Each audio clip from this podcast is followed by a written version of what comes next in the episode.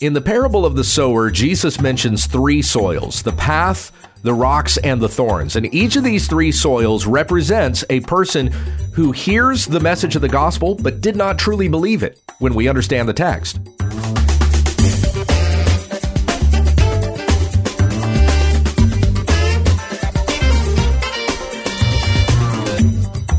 This is When We Understand the Text, a daily Bible study in the Word of Christ.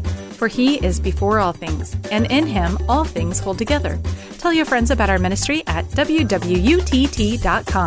Hey, once again, it's Pastor Gabe. Thank you, Becky. In our study of the Gospel of Matthew this week, we began in chapter 13, where Jesus delivers his discourse of parables. We started with the parable of the sower, and also Jesus explaining to his disciples why he teaches in parables. Today we want to hear the parable of the sower explained. This is Matthew chapter 13, verses 18 to 23, which I'm reading from the Legacy Standard Bible. Hear the word of the Lord. Hear then the parable of the sower. When anyone hears the word of the kingdom and does not understand it, the evil one comes and snatches away what has been sown in his heart. This is the one on whom seed was sown beside the road. And the one on whom seed was sown in the rocky places, this is the man who hears the word and immediately receives it with joy. Yet he has no root in himself, but is only temporary. And when affliction or persecution arises because of the word, immediately he falls away. And the one on whom seed was sown among the thorns, this is the one who hears the word, and the worry of the world and the deceitfulness of riches choke the word, and it becomes unfruitful and the one on whom seed was sown on the good soil, this is the man who hears the word and understands it, who indeed bears fruit and brings forth some a hundredfold, some sixty, and some thirty. I wish all of the parables that Jesus told were this clearly explained.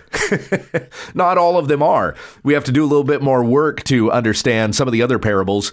But with regards to this first one, Jesus gives the parable of the sower, which we read in verses 1 through 9 yesterday, then tells his disciples the reason why he teaches in parables. To you, it has been given to know the mysteries of the kingdom, but to them it has not been given. That explanation is in verses 10 to 17. And then here we have the parable of the sower clearly explained to them in verses 18 to 23. Now, these parables, once again, the purpose of the parables Jesus gave in that section from verses 10 to 17 where he says the parables reveal the mysteries of the kingdom, and only to certain people, only to his disciples, to whom it has been given to understand the mysteries of the kingdom, to those who do not understand, to those who are opposed to the kingdom, who do not know Christ. They cannot understand the parables. So the parables are meant to show us something about the kingdom. And so, even here, with regards to the parable of the sower, you have the seed that represents the message of the kingdom. So that's what Jesus says in verse 19. Anyone who hears the word of the kingdom and does not understand it. So that's what's being signified by the seed. Just as I said yesterday with the the sowing of seed is that picture of broadcasting because he's broadly casting the seed out and it's from that same word that we've applied it to sending out a message over radio waves or television or something like that. We're broadcasting a message just as somebody would cast out seed or broadcast seed. And so the seed represents the message. It represents the word of the kingdom. And then Jesus establishes the different soils. So he explains, first of all, the path, then the rocks, then the thorns, and then the good soil. So he says in verse 19, when anyone hears the word of the kingdom and does not understand it, the evil one comes and snatches away what has been sown in his heart. This is the one on whom seed was sown beside the road. So remember in the parable, Jesus talked about the sower casting seed and some of it falling along the path. And the birds come along and they eat the seed that has fallen on the path. So the seed did not fall in soil. It didn't get the chance to you know, receive the nutrients of the soil, get moisture, get sun so that it breaks open and a plant comes forth. Instead, the birds just immediately snatch it away. Nothing ever even happened to that seed except that it became bird food. So this is the evil one. represented by these birds that come and snatch away what has been sown in the heart, this is the one on whom seed was sown be- beside the road. So let's put this into a scenario here. Let's say two people are going down to the city park, two men, and they hear a man standing there that is delivering the gospel. He's proclaiming the gospel. He's pointing to sin and the wickedness of this age and how the judgment of God is coming upon the wickedness of our culture and the only way to be saved from the judgment of God that is coming is to repent of your sin and turn to the Lord Jesus Christ, he who died on the cross as an atoning sacrifice, who rose again from the dead, conquering death itself. He ascended into heaven, and the and the uh, the preacher is pointing to the scriptures and all of these things, showing where all of this is according to the Bible. He is seated at the right hand of God, and he's coming back again to judge the living and the dead. God showed by whom he would judge the world by raising him from the dead, as Paul preached in Acts chapter 17. So, as this man is preaching this message, the two men that have come there to the park, one of them hears the message and he is convicted by it. He believes that he is a sinner who is going to perish in judgment unless there is someone who saves him and he hears the message of the gospel Jesus Christ who will who will save him from his sin from the judgment of God that is coming. The other man that's standing next to him, he, hear, he hears the same message, but his heart is resistant to it. He thinks it's silly, it's ridiculous. This guy's up there preaching mythology. You're going to be persuaded by this mythology? Why weren't you so moved when we were reading about Zeus in our Greek history class or, you know, something like that? So one man hears the message and he's convicted by it, and it actually changes his heart to become someone who believes it, whereas the other man hears the same message and he doesn't believe. One man represents good soil, which we'll get to that. The one on whom seed was sown as good soil, this is the man who hears the word and understands it. And then he even goes on to bear fruit. So one of them is good soil, and the other man is the path. He hears the same message, but never believes it at any point. It's just immediately the enemy snatches the message away from him so that it never takes root. This is the one on whom seed was sown beside the road. The Holy Spirit has transformed one man's heart to hear the word and understand it, whereas the enemy has snatched the word away from the other man so that he does not hear and he does not understand. This is the man who is represented by the path. And this would likely be the vast majority of people who hear the gospel. And one of the reasons why I believe Jesus mentioned this one first in this parable the seed that falls along the path. Because this is most people. Most people who hear the gospel are not going to turn from their sin to the Lord Jesus Christ and be saved. The vast majority of them are going to be resistant to the message of the gospel. You just think of uh, of Peter and the apostles at Pentecost in Acts chapter 2. Now, truly, that was an incredible day, and miraculous signs were even demonstrated among the people. How many of them came to faith on that first day when Peter went to uh, Peter went into Jerusalem and was preaching at Pentecost. 3,000 of them, right? 3,000 were baptized that day and became part of the church. Now, that's amazing. That's incredible. How many of you have ever been to a baptism service where there were 3,000 genuine believers that came to know the Lord? I've never seen such a service. But you have to think about how many tens of thousands, if not hundreds of thousands of people were there in Jerusalem and likely heard Peter preach and did not believe it. So the vast majority of people in the world today, when the gospel is proclaimed, are going to be those seeds that fall along the path. Or uh, well, they're going to be the path, so that the the message of the kingdom that falls upon them gets snatched away by the enemy and they never come to faith. This is the difference between the external and the effectual calling. So everybody who hears the gospel hears the external call, you hear the call of the preacher who says, Turn from your sin to the Lord Jesus Christ and you will live. That's the external call. Everybody hears that with their ears. But the effectual call, or as also known as the internal call, is going to be that work the Holy Spirit does in the heart so that a person doesn't just hear it with their ears, they hear it with their spirit and understand it the spirit that was dead, that the Holy Spirit has made alive, so that we may hear that word with living ears and and therefore come to faith and believe it. Before anybody can believe, the Holy Spirit has to do this work in a person's heart to believe. because as said in Romans chapter 3, there is none who seek after God. So the Holy Spirit brings to life that dead man so that we can hear the living truth and likewise we believe and so live when we put our faith and trust in the Lord Jesus Christ. So that that's demonstrated here in the path with the seed falling on the path. The difference between the effectual call and the external call.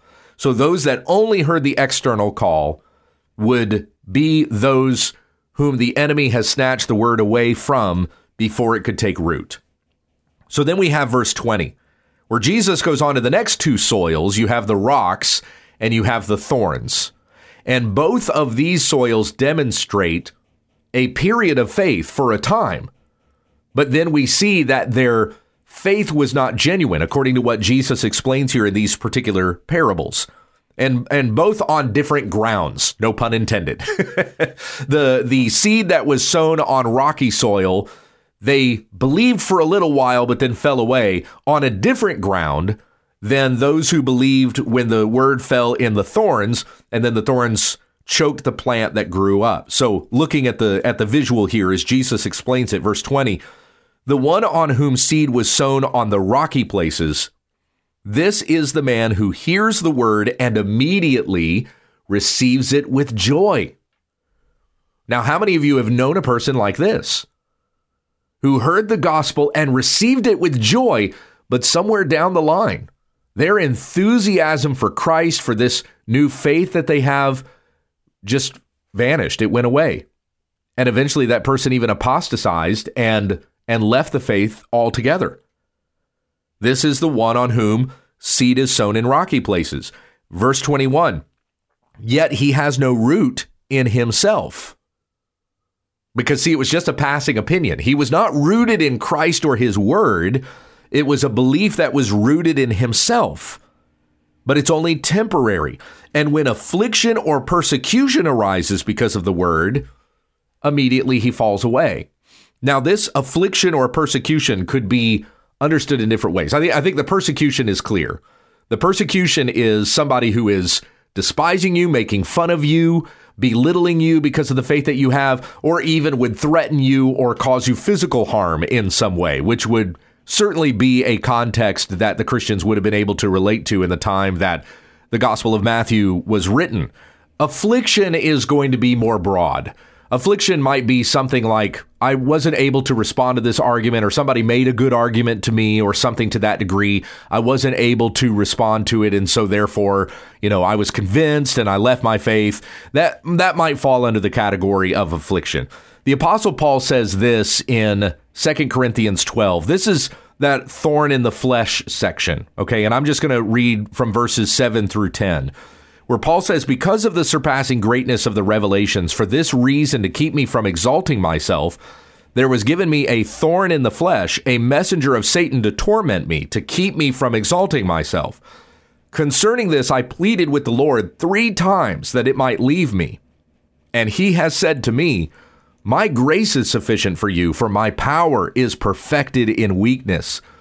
Most gladly, therefore, I will rather boast in my weaknesses, so that the power of Christ may dwell in me. Therefore, I am content with weaknesses, with insults, with distresses, with persecutions, and with hardships for the sake of Christ. For when I am weak, then I am strong.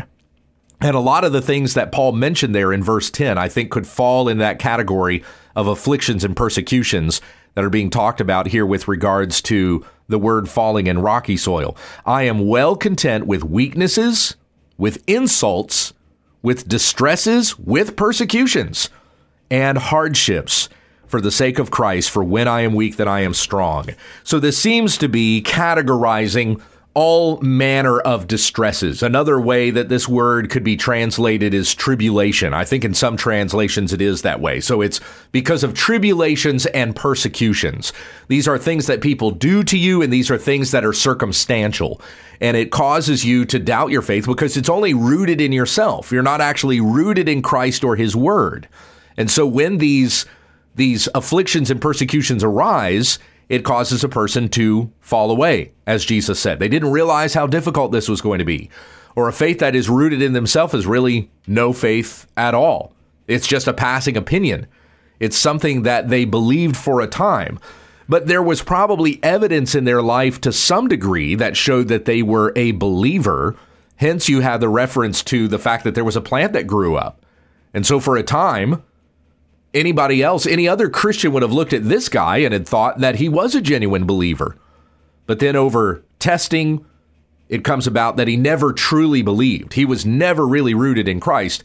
It was just an opinion he had at the particular time, no matter how passionate he was about it. Because again, it says that he receives the word with joy. So he was enthusiastic, he was zealous for the gospel that was proclaimed to him. But then eventually his opinion about that changed, and he just uh, he was no longer enthusiastic, zealous for being a Christian anymore. I know somebody, a young man who's just a little bit younger than me, uh, who, when he was in high school, was one of the most zealous young men for Christianity that I think I've ever seen in a teenager before. Loved wearing Christian t shirts, listened only to Christian music. I even know his password to his email address at one point had the letters WWJD in it. I don't know what the rest of the password was, never, uh, never got into his email. But, uh, you know, that's just to say how enthusiastic he was. Even things that other people didn't know had had the marks of Christianity all over it in his secret life and in his public life you would not have said that this man couldn't possibly be a Christian. This young man seemed to be very zealous for the Lord. But then he said to me, because I had a conversation with him later years and asked him what happened. Like, at, at, what point did you decide that you didn't believe anymore?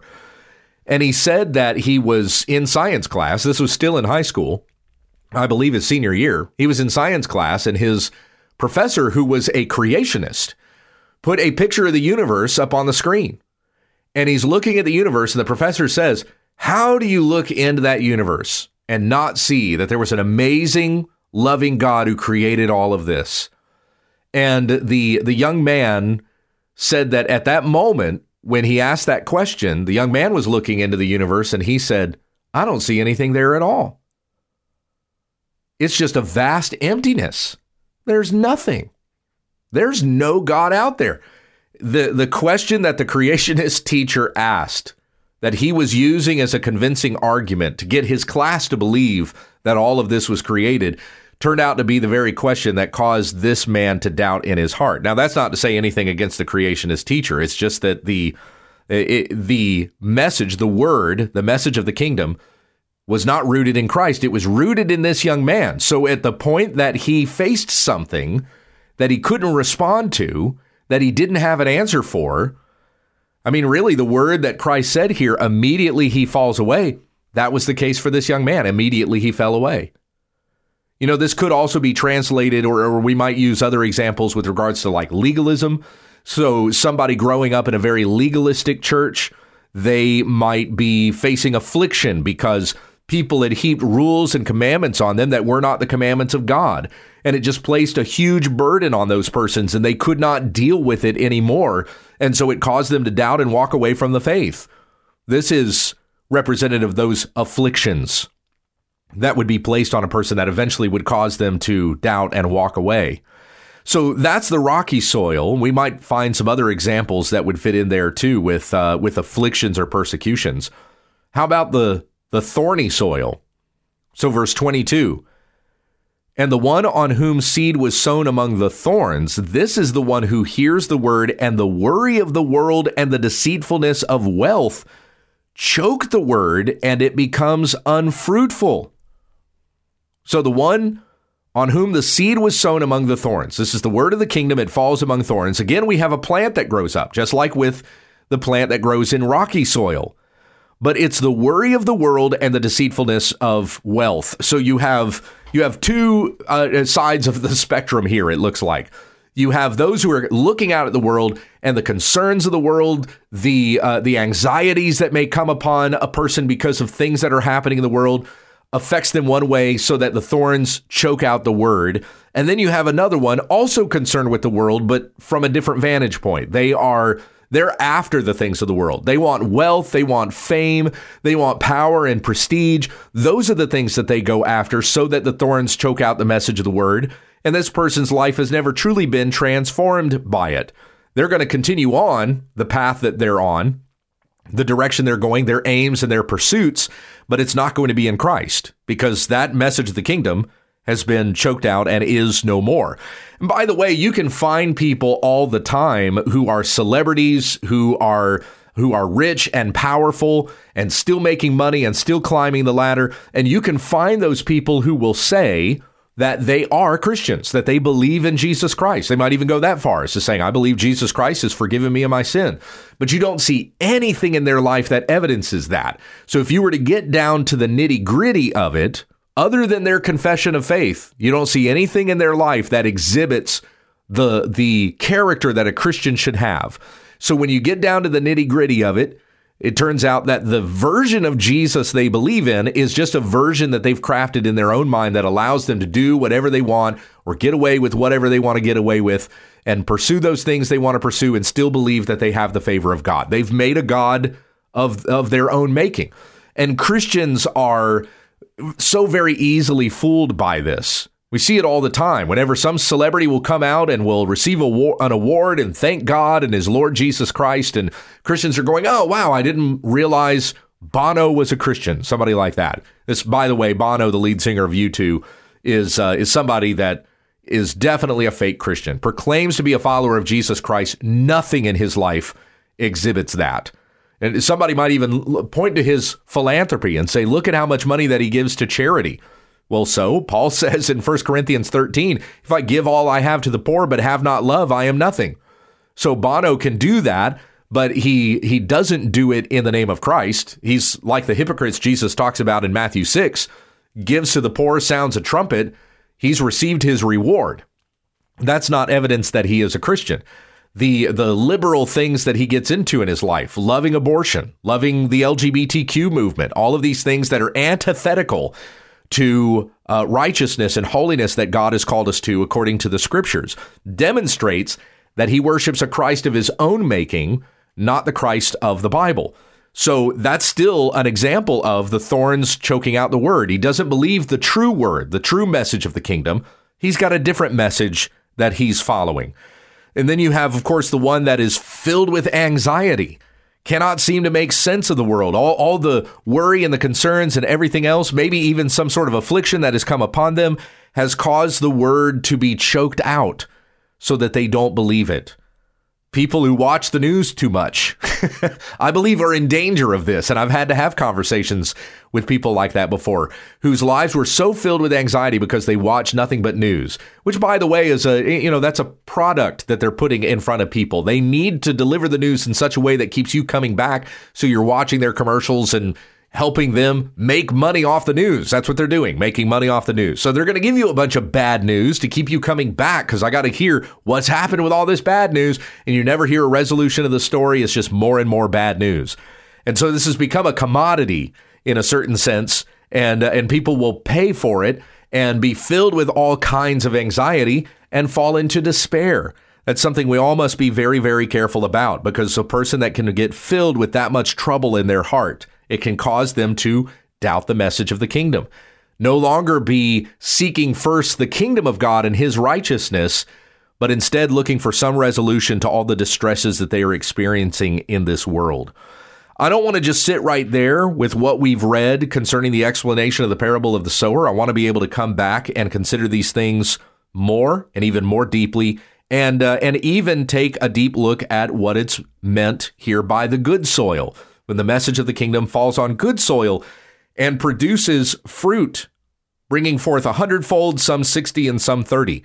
So we'll consider this explanation of the parable of the sower more tomorrow. Let's finish with prayer.